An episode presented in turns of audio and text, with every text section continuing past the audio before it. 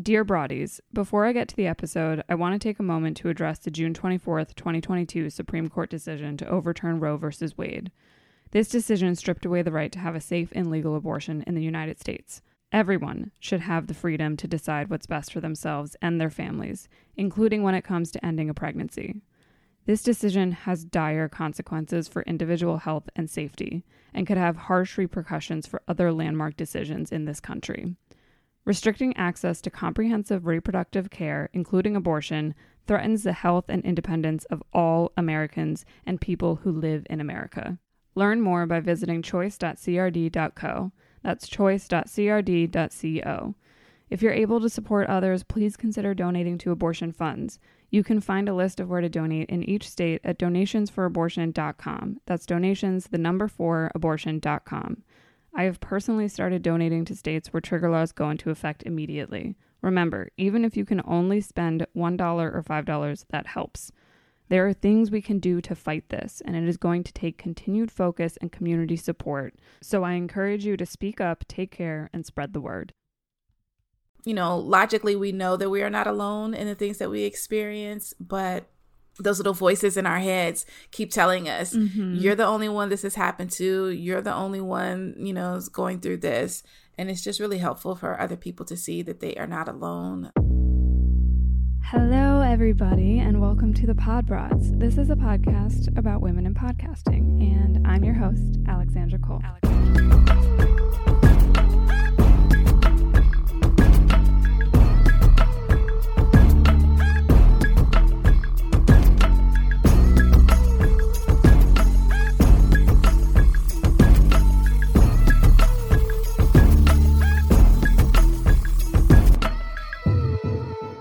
Welcome back, Broadies. Woo! It feels good to say that on the official first episode of the second season.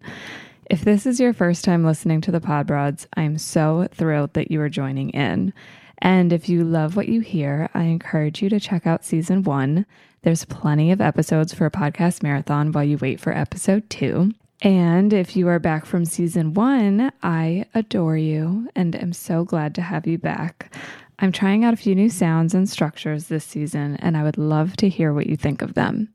Now, who better to start off season two than someone I have long admired in the podcasting space and whose work focuses on everything I love to research and discuss? That would be Nichole Perkins, who used to co host the very popular Thirst Aid Kit podcast and who helped other women thirst out loud and proud.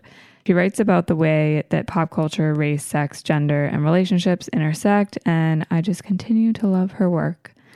She now hosts This Is Good For You, a podcast where she interviews people about something they love, something that brings them pleasure, and why it makes them happy. She just came out with a beautiful memoir titled Sometimes I Trip on How Happy We Could Be, which covers Black womanhood and sexuality, online message board communities, and the effects of pop culture on female desire. During our conversation, she tells me not just about the inception of her book, but her work as a writer and how that lent itself to her entry point into podcasting. We talk about softness, being sensitive, pleasure, America's problematic relationship with productivity, and navigating confessional writing and content creation. Like, this episode felt so good to record.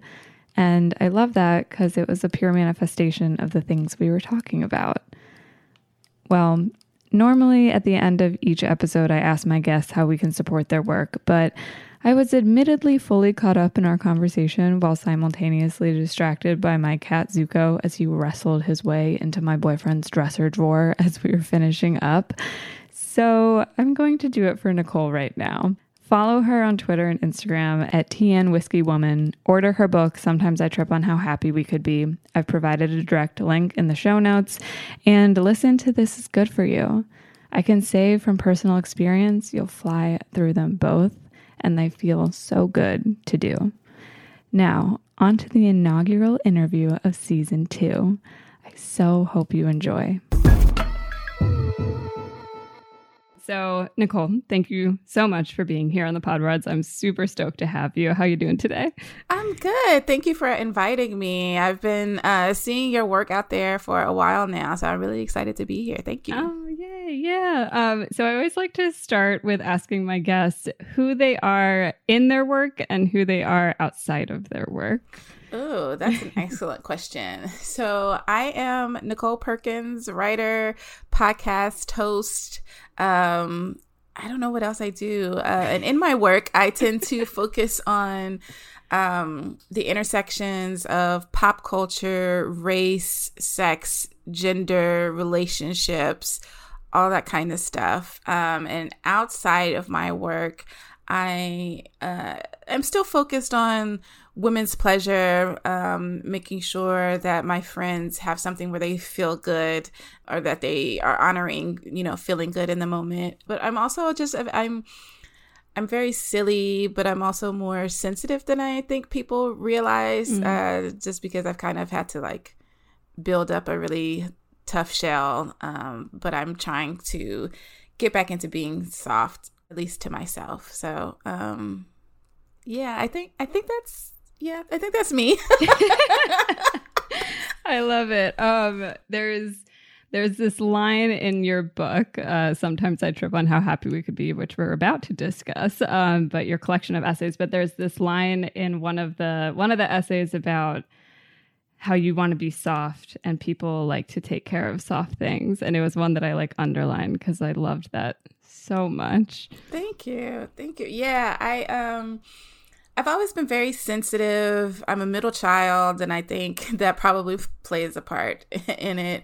Um, but I've always been very sensitive. And then I learned very quickly that people don't like it when you're sensitive. Uh, mm-hmm. Uh, not necessarily because they don't know how to handle you, but because it is a reflection of what they've done to you. So when they do something that hurts and you reflect that it hurts, they don't like that, right? They don't want to be reminded of the pain that they've caused. And, you know, they make you feel like you're the bad person for having an emotion.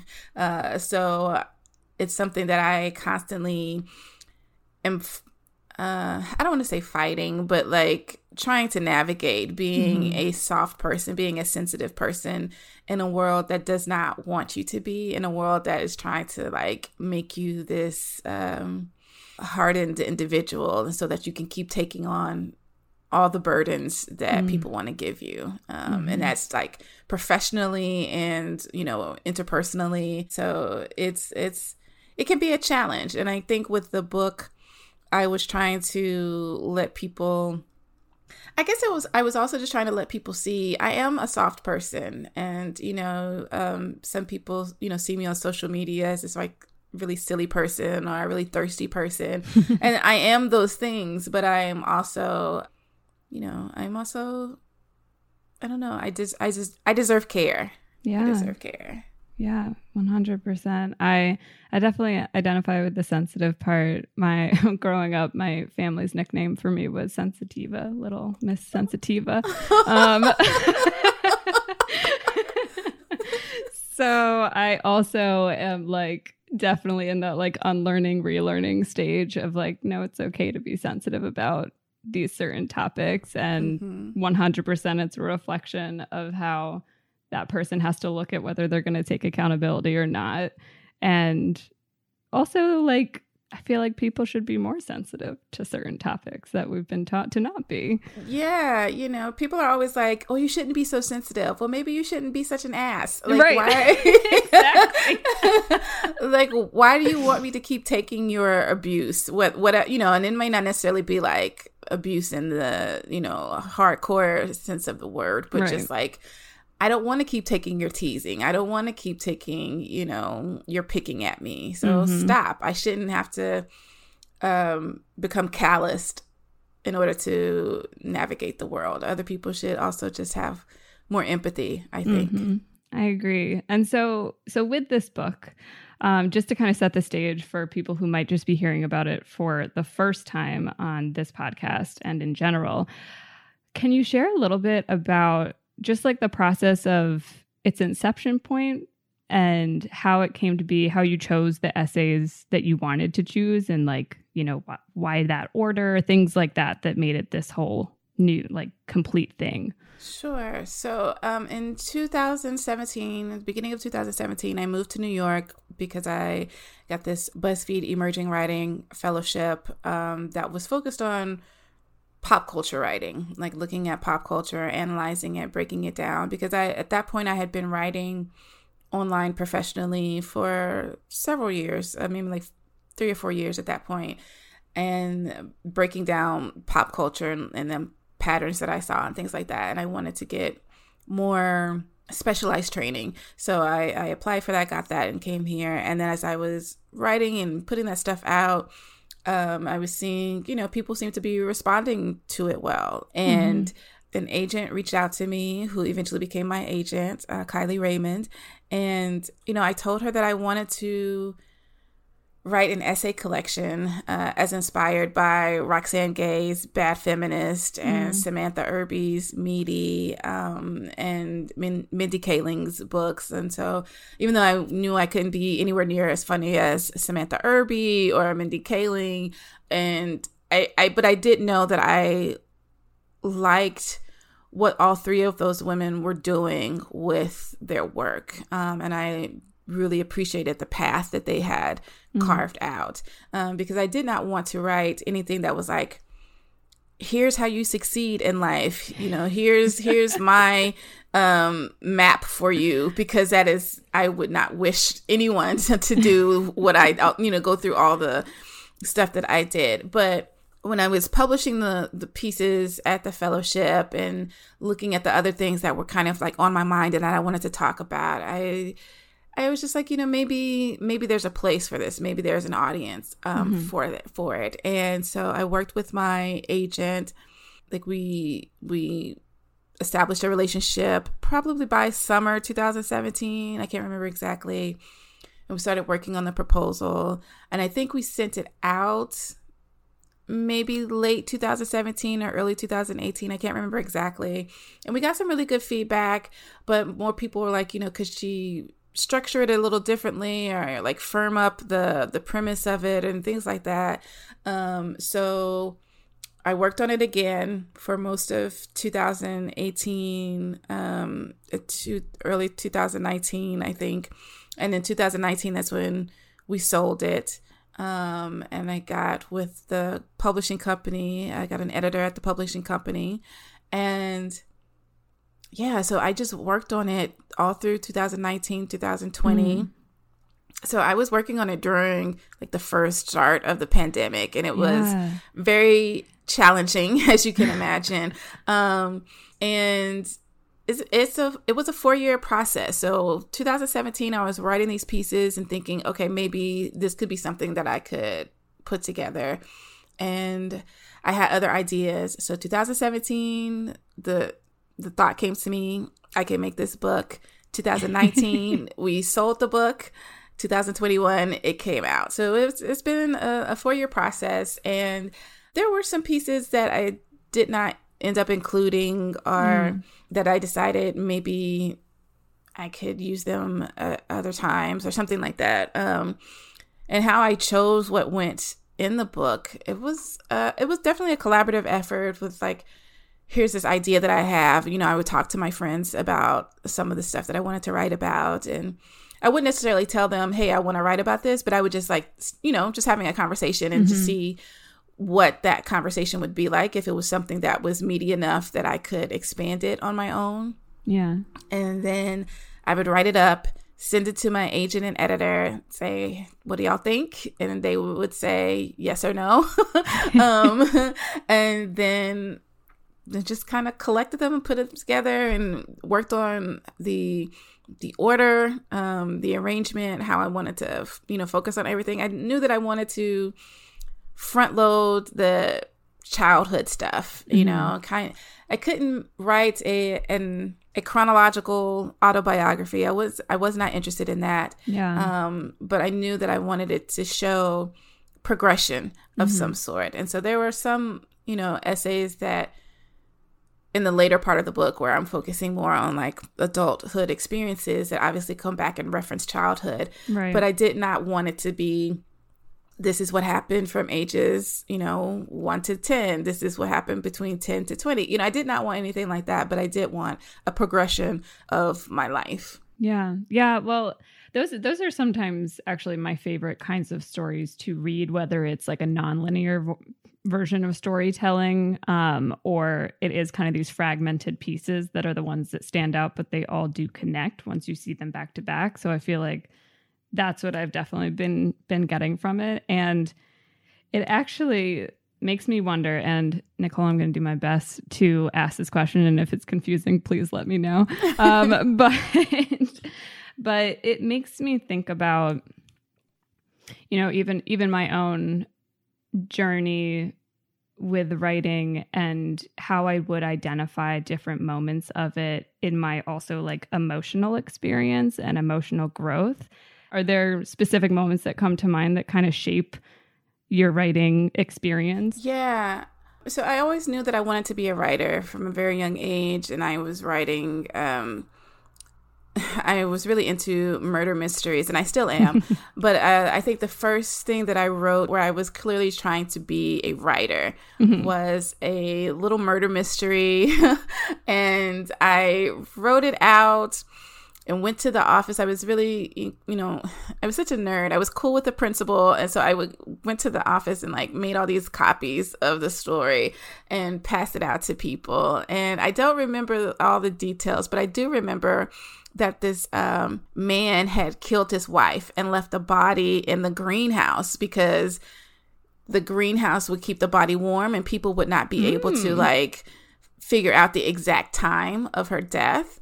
Wow. Um, and so that that way he would be able to establish his alibi. and the detect and the detective was this woman who was clearly what I thought I would be as an adult. like I had like self-inserted myself in, into this um into this story as a detective and she was just like very smart and like badass and all this yeah. kind of stuff. So that was that was maybe like second grade or something like that, second or third grade, something like okay. that. Um, I eventually uh, got into poetry, and I remember when my grandmother passed when I was about seven or eight. So still like close to that time of me mm-hmm. writing murder mysteries, but I went to poetry to try to like express myself. Mm-hmm. I had come across a collection of poetry and I really um, it, it, was called the the Black Poets by Dudley Randall, mm-hmm. which was a collection of poetry from like Negro spirituals until the Black Arts movement of the 60s and early 70s. Mm. And so I was just overwhelmed by what I'd read and like the power of poetry and like just how how well you could express emotion and all that stuff. So when my grandmother died, I would write poetry to talk about how I was feeling, but I did not share it with anyone. I just kind of wrote it all out and then I shoved it into this um like wardrobe that I had in my in my bedroom. Um and so that that went back, you know, that was pretty much my thing of writing short stories. Um, sometimes I would share the short stories, but the poetry I kept to myself. And then my senior year, I think senior year of high school, I had a, a formal creative writing class, mm. and um, that was life changing for me mm. with Mr. Brown, who has who is has since gone on. He well, he was at the time, but um, he's an amazing poet in mm-hmm. Nashville, and I can't think of his first name, but Mr. Brown. he's he's still out there writing poetry and everything. And I was writing all this terrible boyfriend girlfriend poetry, and um, when I was 15, our house burned down, so I wrote about that, uh, um, and I did share that, and you know, um, with people. Yeah, and then college, I knew that I wanted to have a. I had a minor in creative writing, so I was in workshops and mm-hmm. sharing my work there. Um, but I've always journaled. I always kept diaries. I've always done a lot of writing. So those early years are those moments where I was trying to figure out the best format for me. And yeah. so po- poetry is my first real love. Um, my first real writing love, and so I always come back to poetry some way. Um, and even when I'm writing something else, I turn to poetry to kind of um not just reset myself, but also just to refresh my skills. And mm-hmm. and I I love poetry. I love how mm. succinct it can be um, because I do have a tendency to be wordy and like have really long, complex sentences and things like that. Um, when I'm writing prose, but when yeah. I'm writing poetry, I just kind of get in and get out. And so, poetry, when I'm reading poetry, reading other people's poetry, it helps remind me of the you know what you can do with language it doesn't you don't always have to you know have these run-on sentences yeah yeah for sure i really just would love to also get like how your personal relationship with writing kind of impact the more like career uh trajectory of the writing self you know oh yeah so so uh after college i went to grad school and i tried to do the whole like get the MA in English, then the PhD in English, and then you teach and you'll write on the side. I was mm-hmm. that was because that was the only trajectory people were telling me about. It was yep. either um, you graduate with a, a, BA in English and you can either go to grad school to become a teacher or you can go to law school and become a lawyer. Mm-hmm. And neither yep. one of those appealed to me. I hated it. Um, I hated the thought of teaching. Um, I mean, I like teaching, I like working in education, but I did not like being in front of a class um, mm-hmm. and and dealing with all of that. Um, so after I dropped out of grad school, I started working in education as like college advisors and then program coordinators, admin assistant, things like that, just kind of in the background of education. And I wasn't really writing um, that much because I just could not figure out a path to yeah. professional writing. I I still wanted to be a writer, but I just couldn't figure out the professional path because I was living in the South. Um, I'm from the South, living in the South. Um, eventually, I moved to LA, but it was still like I knew I didn't want to be a journalist. Yeah. I, I knew I didn't want to be like an investigative reporter. Um, the thought of deadlines with journalism, I just freaks me out. It still does. um, um, but I would use my vacation time to go on mm. workshop retreats and and things like that, writing retreats. Um, so I was still writing, but just not professionally. I was still making sure that I was using those muscles, but not professionally. Mm-hmm. And then the 2000s hit, and I joined uh, a message board that I wrote about in the book uh, yeah. called Okayplayer. And um, I started learning how to navigate trolls and those trending topics that happen over and over. Um, and then social media became more prominent with like MySpace and then mm-hmm. eventually Twitter. And so I always just was like talking. It's easy for me to talk into the space of the internet um, because you know I can yeah I can take my time. I can double check. I am one of those people who actually double checks before I tweet. Um, you know if what I'm saying is factually correct and that kind of thing. Um, yeah. and so people would see what I was writing and and you know they were intrigued by it because I would always talk about the things that I was watching or the things that I was reading and uh, yeah. talk about the patterns that I saw. And then in 2013, someone from BuzzFeed was like, you know, they saw me talking about the TV shows uh, Sleepy Hollow and Scandal. And she was like, Do you want to write this for BuzzFeed? And I mm was like, Sure. So that was my first official paid writing gig in 2013 when I was 36 years old and had had a whole nother career before. Yeah. And then that kept going. I was still working in uh, my full time job at the time. And it wasn't until maybe 2015 that I was like, maybe I could do this full time. You know, yeah. I had been seeing other people freelancing full time. And I thought well, maybe I could do that because I was back home. Uh, living with my sister, so I didn't have too much overhead. I mean, you know, I was contributing to the mm-hmm. household and everything, but I just I wasn't paying like rent or a mortgage or right. a car note or anything like that. So I was like, well, maybe this could be viable for me. And I started freelancing full time. And yeah, so from 2013, my first paid gig, to 2009, 2017, and I got my agent. 2019, mm-hmm. sold the book. 2021, and the book is alive.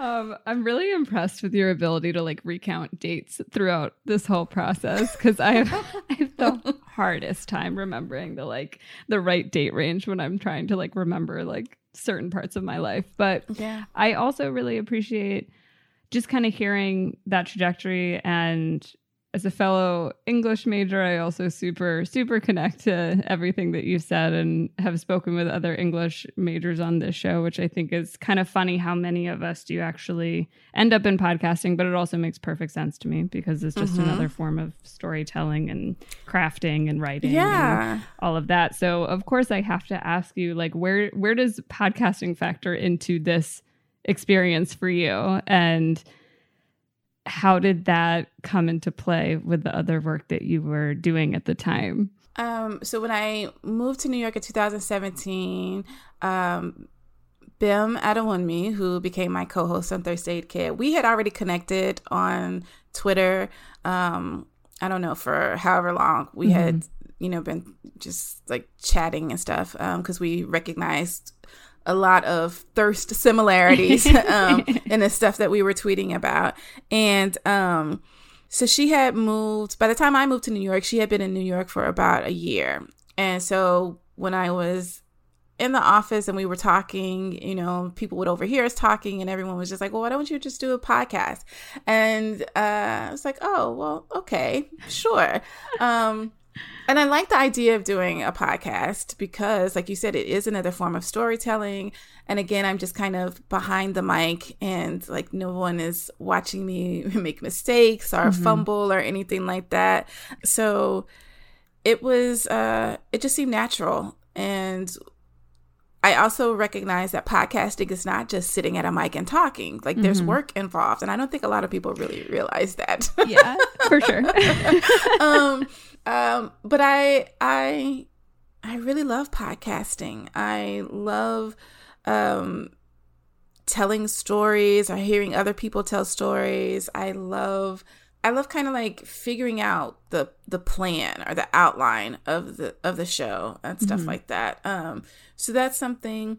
Uh, I guess you could say I stumbled upon it. It wasn't necessarily a goal or anything in mind. Um, but I it happened and I love it and I want to keep doing it. Um, and I have lots of ideas for podcasts, but obviously they're, you know, they require money and like all sorts of things. But Oh, yeah. um, I really love it. I really do enjoy it. And I think it's, um, you know, it's one of those things that, again, I can just kind of do and put out there and people can enjoy it at their leisure and they don't feel like there's not necessarily a lot of pressure beyond, you know, from executives and ads for people to like uh, interact with it in any particular kind of way. Um, but I, I like that. So, I have news. I am in love, and it's with August Period products.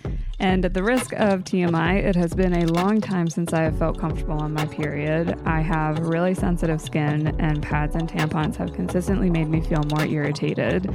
And it wasn't until I found out about August that I learned that these period products that many of us have been using for a long time have these toxic plastics in them. Then, the first time I used an August product, I immediately noticed a difference. The August ones are 100% organic cotton, and they are so comfy and soft and gentle on my skin during an already not exactly relaxing part of the month. Plus, I learned that most period products take five to eight centuries to decompose. Like, what? But August pads are fully biodegradable in 6 to 12 months. August is changing the narrative to establish that periods are powerful. After all, periods make human life possible. And I definitely believe and agree that it's about time we have an inclusive brand that is committed to more sustainable, absorbent, comfortable, and even impactful period care. They are affordable. You can purchase them on an as needed basis, or you can sign up for their monthly or quarterly subscription service. Plus, every purchase with August, they donate products and 10% of their profits to their nonprofit partners to serve menstruators in need. And you can receive 10% off your purchase by entering my code PODBROADS10. Check out itsaugust.co today or find them on social media at itsaugust and start feeling more comfortable on your period. I know I finally do.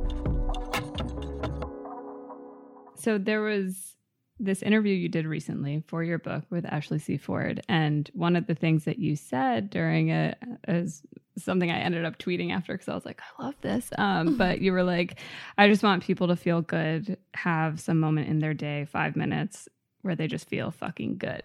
And yeah. I loved that so much. And obviously it is it's a direct connection to your current podcast. This is good for you. And so I I guess I'm curious about two things. I'm I'm wondering how that like how the creation and inception of that podcast came to be and what the transition was like going from, you know, having a co-host and it's not the same kind of content, but it's definitely related because on the one hand, we're exploring like female sexual desire and like things like that. And then on this one, it's kind of opened up different forms of pleasure and mm-hmm. enjoyment. Mm-hmm. And so let's hear about that first and then I have a follow up question. Yeah. um, so I was talking with uh, my friend Tracy Clayton of Another mm-hmm. Round fame, and now she's at um, Netflix Strong Black Legends, and she's at Back Issue. But I was talking to her, running some ideas with you know by her, and um, I, I knew again that I wanted to focus on pleasure and feeling good, and not necessarily sexual pleasure, but still just like highlighting that, especially um, at it was around the time of the pandemic uh, that summer of the pan. The, I guess again the first wave. Of right. The, of the how do we even? Uh, um, but I realized that I did not have anything that I was doing just for pleasure anymore. That I had mm-hmm. monetized everything that I enjoyed doing, from watching television, reading books, reading romance novels, yeah. um, even just being a thirsty, horny individual, right? like that had become my job with the podcast. Yeah. Um, so everything that I wanted to do for myself to like take a break and just be quiet, I was constantly thinking, how can I could I pitch this idea? What yeah. kind of story is here? That kind of thing. And I was it upset me. I was just like, I don't have anything that's just for me. Um, so I went back and I started looking through old hobbies. Um, I used to be a very, very amateur photographer, and I, you know, I couldn't really leave the house and go take pictures. Um, yeah. And then I remembered that I used to cross stitch. So I started cross stitching again, which is this form of needlecraft. And I loved it. It was so, so soothing, just the mm-hmm. the repetition of you know, moving the needle through the fabric, trying to create this pattern. And it was also great because, you know, the pattern is laid out for you, you know. Mm-hmm. Um, I didn't, I wasn't worried about trying to create anything because it's, uh, you know, already there. Um, it was very meditative. So, uh, thinking about that, and I was like, I'm sure other people are also feeling, you know, this, this weird pressure that they don't have hobbies anymore, you yeah. know, because it had gotten to a point in American culture where we have to be productive. Do everything we are doing has to make money or be like some kind of hustle or whatever. Mm-hmm. Um, so thinking about that and brainstorming ideas, and then I was like, okay, well, what if I did a podcast where I talk to people about their hobbies? And again, I wasn't necessarily trying to be I wasn't trying to be the first at anything. I wasn't trying to be the only person because there are a lot of podcasts about hobbies and you know what people are doing and and how to start a hobby. Um, yeah. But I just wanted to talk to people about the things that they enjoy. And that's yeah. something that makes me feel good. So even though I was taking this thing that I enjoyed and kind of monetizing it, right? like I, I do recognize the irony of that. Um, but still, I just was I like talking to people about the things that make them feel good because I think we have a lot of opportunities to complain and to, you know, um, bitch about things. And which is fine. That's all right. We should make note yeah. of things that are not working. Um, but we should also make note of the things that do work. Um, I recently saw this tweet and somebody was talking about how you know there's all there's always these people who are like i just tell it like it is i just i'm just i'm an ultimate truth teller you know i'm just very i'm always going to be open and honest but they're never open and honest and with compliments it's always mm. insults and criticism so mm. like where's That's the direct right. honesty with compliments um, yeah. and I, I I see that a lot, you know. Um, so I wanted to um, I wanted to give people room to talk about the things that they enjoy and why they started doing them, especially for um, I mean, my audience is whoever wants to listen, and I have people across all gender expressions um, on the show. But mm-hmm. I also wanted to make sure that women knew it was okay to start something quote unquote late in life or start yeah. something that maybe they hadn't started.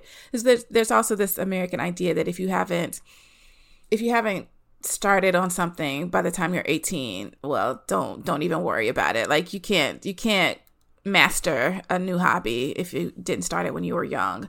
So mm. I interviewed my producer's mother who started um, speed skating when she was 39 and she had already had kids, you know, um, and everything. And it's just great. And then another woman who started learning how to skateboard at 35, um, which I just super fascinated by. Yeah. Uh, someone else who was learning bass, you know, after 30. Um, and yeah, so I just wanted to talk to people and let other people, let our listeners know that you can have a hobby you don't have to turn it into an Etsy shop. You know, you don't have to turn it into a side hustle. It could be just for you, just something that you enjoy. And, you know, I want, I say that I want people to have just f- even just five minutes yeah. uh, of their day to feel good and it's because I, you know, I have major depressive disorder, and mm. I know that those bad days are going to come at some point, you know. Yeah. And so when those bad days hit, at least I have shored up myself with all the good stuff, with all the the days where I was just sitting in my pleasure of watching murder mysteries. You know, I love these um little British murder mysteries yeah. in these quaint towns. Oh yeah, I, I my mom those. loves those too. She's all about that. you know, and it's like. Yes, I'm just being a bump on my couch right now, but also I feel really good about about that, you know, and resting and um taking time for myself. So I'm going to enjoy this. You know, we also have this thing where you can't enjoy something unless you have suffered 1st mm-hmm. And then you can, you suffer, then you get the reward, but then you have to suffer again because yeah. of the reward, right? And I think about that a lot with like diet culture and things like that. Like, yeah. oh, I'm going to treat myself to this great piece of cake because I had a hard day. And then after I eat the cake, then I have to go make sure I get my steps in to walk off the cake. Well, why do you want to get rid of the cake? You you're you want the reward. Sit with the reward for a little bit, you know. And it was scary trying to um go from a, a co-hosting situation to being a solo host. Because I definitely had these moments of just like, what if nobody wants to hear me by myself? What if yeah. nobody wants to, whatever?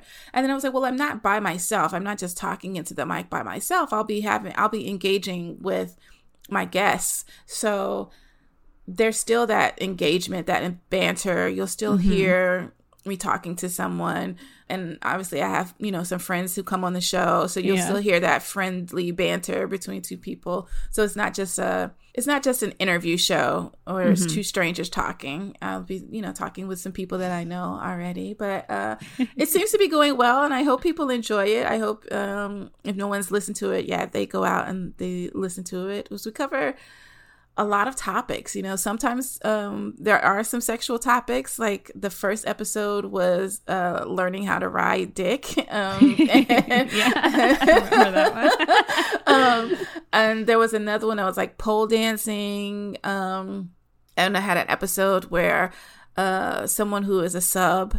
Uh, as in submissive, mm-hmm. talked about the pleasure of being a sub, and someone else talked about the pleasure of being dominant. Um, and then, you know, like I said, we talked about sewing. Uh, someone talked about. Yeah. Uh, I had a TK, a producer, who's awesome, and she great. Uh, she came yeah, on and talked about resin art that she's doing, like you know, creating trays and jewelry and stuff like that. So I have, you know, there's there's a wide range of topics and a wide range of things that people can be doing just for the joy, just to take time for themselves. So yeah, yeah that's what I hope to like yeah. get out there with with this um with this podcast. Yeah, I love it so much. I I was I remember like I don't of course I don't remember the exact date that I remember seeing it because I'm terrible with dates, but I do remember like seeing the announcement of the podcast and I was really excited, especially to that point that you brought up earlier. It's like as someone who is a creative and a lot of the stuff that I'm creating is in the hopes that it is something that can support my life, but then it can become really blurry of like, okay, what do I want to be just mine? And mm-hmm. when can I shut off my brain of like not thinking about, oh, it could be this and this could connect here and da da da da, da and keep like, you know, getting in kind of the planning mode of how to make all of this work together. Right, and right. so I just initially really loved that premise and I appreciate all reminders of like not having to suffer before you have pleasure and I think unfortunately certain people's like personal experiences have made them like associate the two together mm-hmm. a lot and it's mm-hmm. hard to separate the two um and so I love that piece of it. I also have to say I recently listened to the karaoke one and how how has he done it? Seven days in a row. I was like, wow, that is amazing. Cause I enjoy karaoke. I love singing, but I was like, I was very impressed. I was like, I love learning about things like that you don't even realize that people are out here doing, like, right in that yeah. way. uh, and I especially like so the you know Thirst Aid Kit. We only talked about um, thirst objects that we actually enjoyed, that we mm-hmm. actually you know were thirsting after. But on This is Good for You, I'm talking to people about things that I would never do or don't like to do. Mm-hmm. And they're um, they're not necessarily there to change my mind, but it's really interesting for me to get these different perspectives and to think about these hobbies and these leisure activities in a different way. Cause like I like karaoke is fine. I've done it maybe two or three times but the idea of like going out every day yeah. for a week to be in front of people singing I could not do that. so I, I am like either. in awe. I am in awe. I'm genuinely in awe. But but yeah, it's just such a it, listening to the show has made me also again like reflect like what hobbies do I even have right now? And I was like, I guess like through the pandemic, I like found puzzles again, which I yeah. used to do when I was younger with my mom. We would have like, you know, the table set up, like big dining room table would just be covered with like a thousand piece puzzle or like 2000 piece puzzle. And so mm-hmm. I got a 500 piece puzzle uh, a few months ago because it was in my old apartment, but it was during the pandemic. And I mean, that part of the pandemic. Yeah. But I was like, damn, 500 is a lot. How did I do a thousand? Because I was like struggling to get through it. But it was also really meditative. So I was like, this is nice to just again like have for just this like soft pleasure, bringing it back yeah. to that softness. But yeah. Um. Okay. So I also wanted to ask you. There was one other thing that you said during the conversation you had with Ashley C. Ford, and it really stuck out to me because it was something I identified with, but it also made me kind of want to hear your thoughts more on this this confessional writer type piece. So mm-hmm. something that you said was that you're really used to talking about yourself so other people feel more comfortable talking about themselves. Mm-hmm. And that's definitely something I'd say in the last like 3 to 5 years of my life I've really entered into more especially after you know, like Trump was elected, the height of the Me Too movement. Um, for me, seeing a lot more women share about their sexual abuse and trauma and things like that made me open up about my own. And I've found that me sharing openly about that and my mental health issues and all that kind of stuff has given other people permission to share. And that's mm-hmm. something that I love. I also know on the flip side, it's like, how do we identify how much is too much to share and that's a really personal decision mm-hmm. um so i think i was just curious for you like when is it too much and when is it not worth it hmm. um i just kind of I, am very a very instinctual person. I just go with mm-hmm. my gut a lot, so I can't necessarily say that I have a formula for yeah. figuring it out. But sometimes even I'll tweet something and then immediately delete it um, mm-hmm. because I'm like, you know what? I don't feel like being misinterpreted. I don't feel like being purposely misunderstood just for somebody to you know, try to come in and prove how smart they are, or that they're smarter than I am. Um, so sometimes I don't always, you know, get it right, I guess, um, figuring that out. But what's important to me in not just making sure that other people feel good about talking about themselves, but also I, I, one of the reasons that I didn't like being a kid was people were always trying to tell me how I was feeling. Mm and it's like no that's not how i'm i'm telling you how i feel yeah this is you know um and i don't want anyone to speak for me um um without my permission like if i say yeah. sure you can tell them this thing um that's that's fine but i um so that's something that i've seen throughout my life where people have just been like telling me how I feel or assuming that because I was silent, I was agreeing with something, um, mm. or, you know, something like that. And, yeah. Um, and I see that a lot now, especially with social media, where people assume if you have not been tweeting about this thing or posting about this yeah. thing on Instagram, then you are agreeing with all the wrong people or you're you're not down for the cause or like whatever. Yeah. And sometimes people are just overwhelmed or they're not able to uh, properly articulate you know the things that they want to say yeah. and so they stay quiet it's not a sign of guilt or a sign of them not supporting you. It's just you know everybody has a lot of stuff going on and sometimes they just are just like you know, if I can't add anything substantial to this discussion, I'm not going to talk. And I yeah. think we should give people more room and more grace to to, to be silent. I, I definitely have moments in, in writing my memoir too of like trying to figure out whose story can I tell, yeah, um, or how much of their how much of their story I can tell because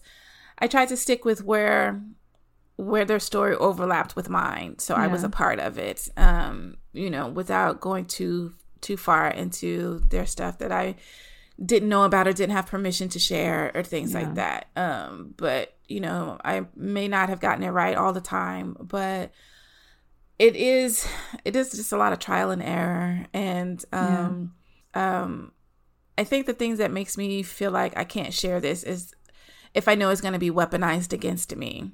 And mm-hmm. that was something else that I thought about a lot with writing the book and and sharing my stuff and someone being like this is why you're single because you talked about in your book how you're like blah blah blah blah blah. And it's yeah. like okay well i you know i wasn't using the, i wasn't being open about that so that you could hurt me with it. I was being open about it you know for myself and maybe to help other people. Yeah. Um but a lot of times i just kind of barge through those feelings of discomfort and and put it out there anyway. And mm-hmm. even if i get one person who sends me a message and is like this is exactly what i feel or this is my life. That makes me feel good um yeah. like you know logically we know that we are not alone in the things that we experience but those little voices in our heads keep telling us mm-hmm. you're the only one this has happened to. You're the only one you know is going through this. And it's just really helpful for other people to see that they are not alone um yeah. it kind of like helps you breathe a little sigh of relief for that you know for that little bit it does. And especially with with the pieces that, you know, society at large has told us we should feel shame about and then it turns out that so many other people are experiencing this same thing or some iteration of the same thing that it's like but you told me not to say anything as if right. this isn't you know something that happens all the time right and i find that happens a lot with people who have had really strict religious uh, mm. upbringing where yeah. they're told like their bodies are these terrible shameful things but also you're supposed to honor all of god's creations or right. you know whatever is your you know your deity um and it causes a lot of confusion for people you yeah. know it causes a lot of pain and i just want people to get to a point where they unlearn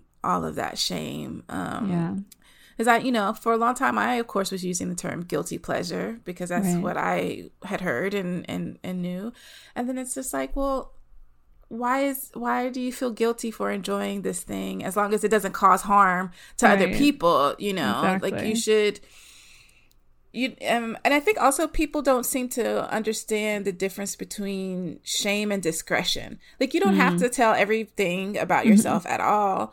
Um, you know, like yeah.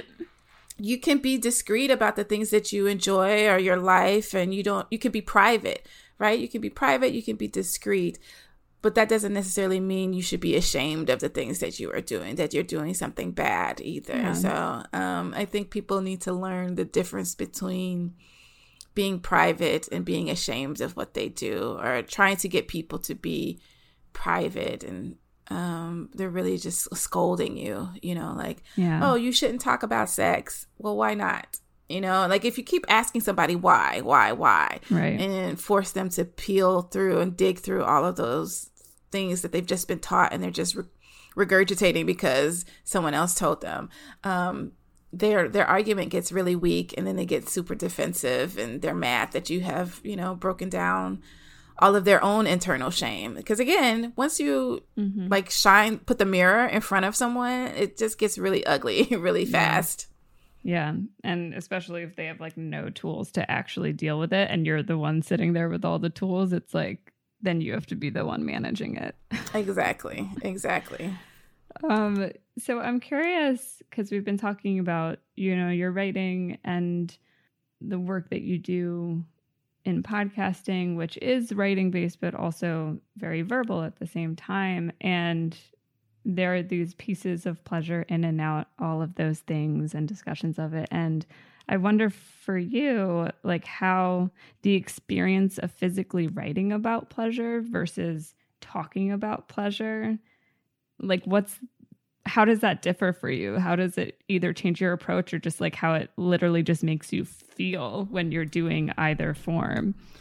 Yeah, I feel like in writing I can be more explicit and mm. more detailed. And when I'm talking to someone, even though I curse or you know I try to be very colloquial in in talking, I do recognize that some people are not as open as I am, or they're they don't have the lang- the same type of language.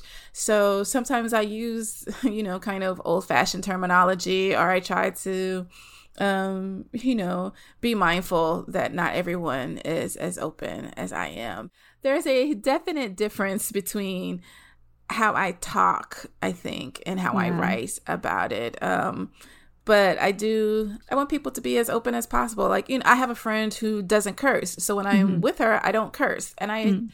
I think it's very easy to adapt. Um, yeah. And again, when you try to force your way of expression, your way of life on someone else, you really have to examine why? Like are you violating their boundaries in order to make sure that your boundaries are mm. are not violated? You know that kind of thing? And yeah.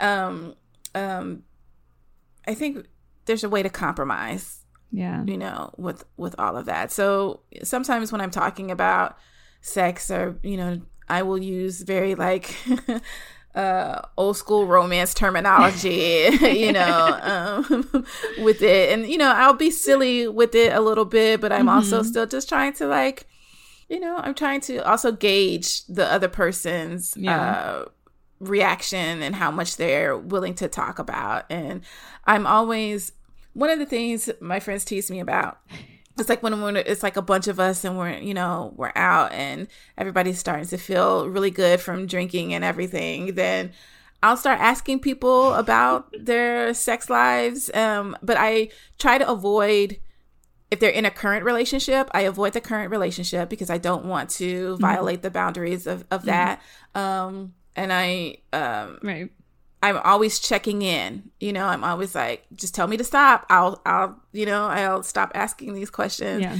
I'm just, just on a very um, surface level of me. I am just fascinated by sex, like the mechanics of it, the the the rhetoric of it, all of it. Um, so it's not that I I want to know the details about these individual people, but I'm also just kind of gathering information for myself as a writer, as someone who wants to talk about sex mm-hmm. and desire, um, so that I can get more of a. I'm just kind of collecting data. I just want to know more about our humanity you know, because I feel like when you say, yeah, yes, I like when he kisses my earlobe, then somebody else in the friend group is going to be like, yes, that is amazing. Or somebody else is going to be like, I don't really feel that. I don't like that, you know? And then we can discuss the things around that without necessarily um, you know, exposing our relationship or talking about someone who does who did not give permission for us to be talking about them. So, yeah. Well, and it's good too for I think something I'm kind of realizing the older I get is how your own desire and turn on and turn off mm-hmm. shift and change and they don't stay stagnant and it depends on maybe what's going on in your life at the time versus what was going on 5 years ago and it's it's definitely I don't know, it's important cuz again back to like American culture especially like we don't talk openly about uh, most things unless yeah, it's like male yeah, gaze pornography. Yeah.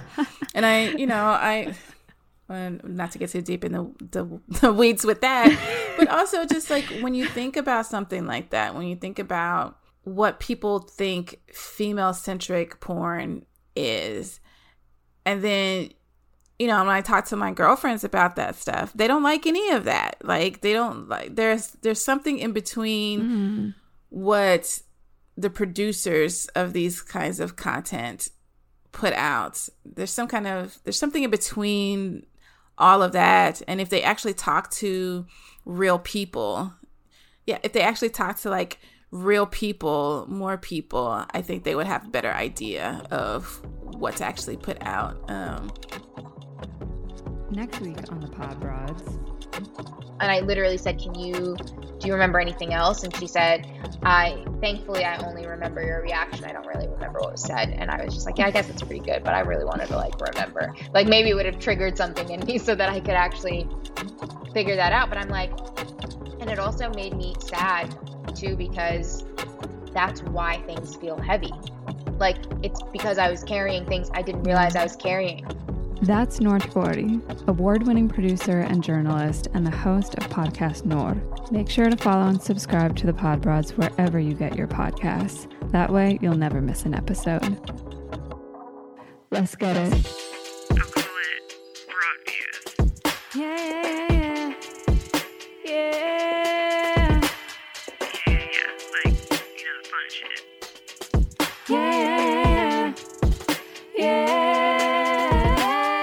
Would you would you rather have a shirtless Chris Evans read you a drabble that he wrote specifically about you, or have Hozier leave you a 30 second personal voicemail of him singing a song to you?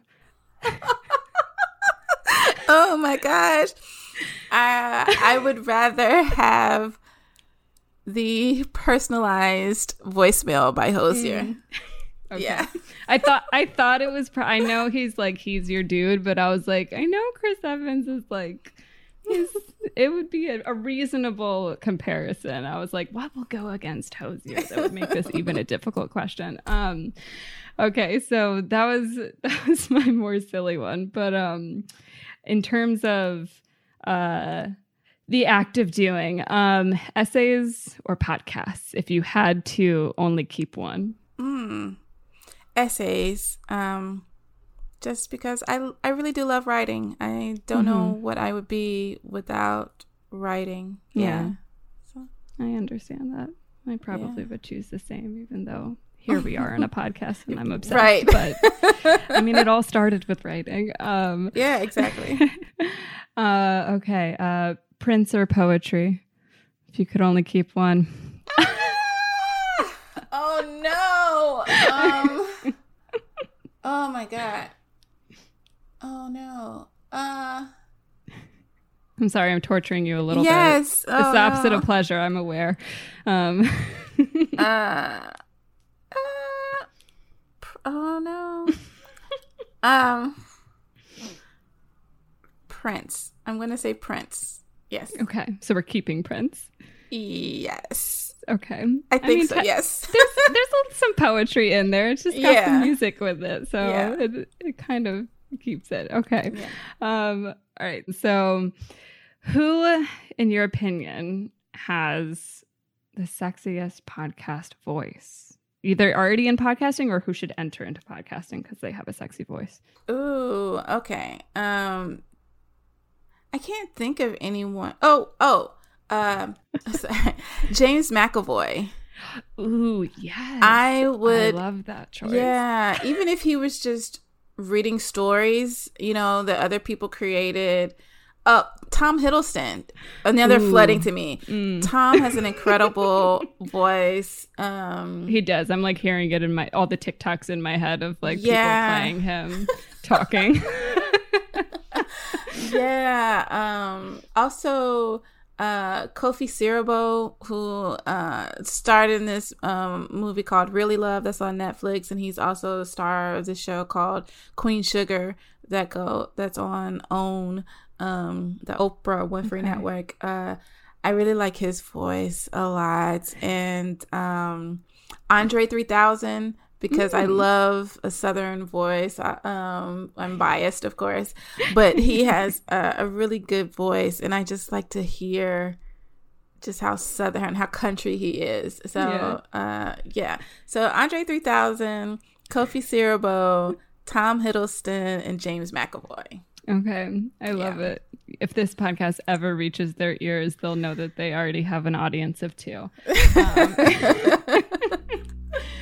Amazing. Thank you so much for spending this time with me. It was really awesome getting to talk and hear more about like your process and just how you got to where you are. I always love hearing that about people's stories. Thank you. This was good. I, I really enjoyed yeah. talking about this stuff. Thank you.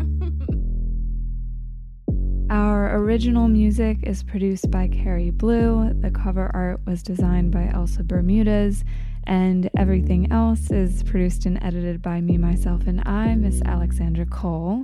And you can follow me on Instagram, TikTok, Twitter, and Facebook at Poddraland, and you can find out more of what I do at www.poddraland.com. Sign up for my newsletter for more recommendations of women hosted podcasts, related news, and special updates about this podcast. And finally, make sure to share this episode tag us in it, like that shit, give it a review. Anything you do helps not just this podcast get more exposure, but also helps these women's voices be heard by way more people. And ultimately, that's my goal. So let's fucking do it.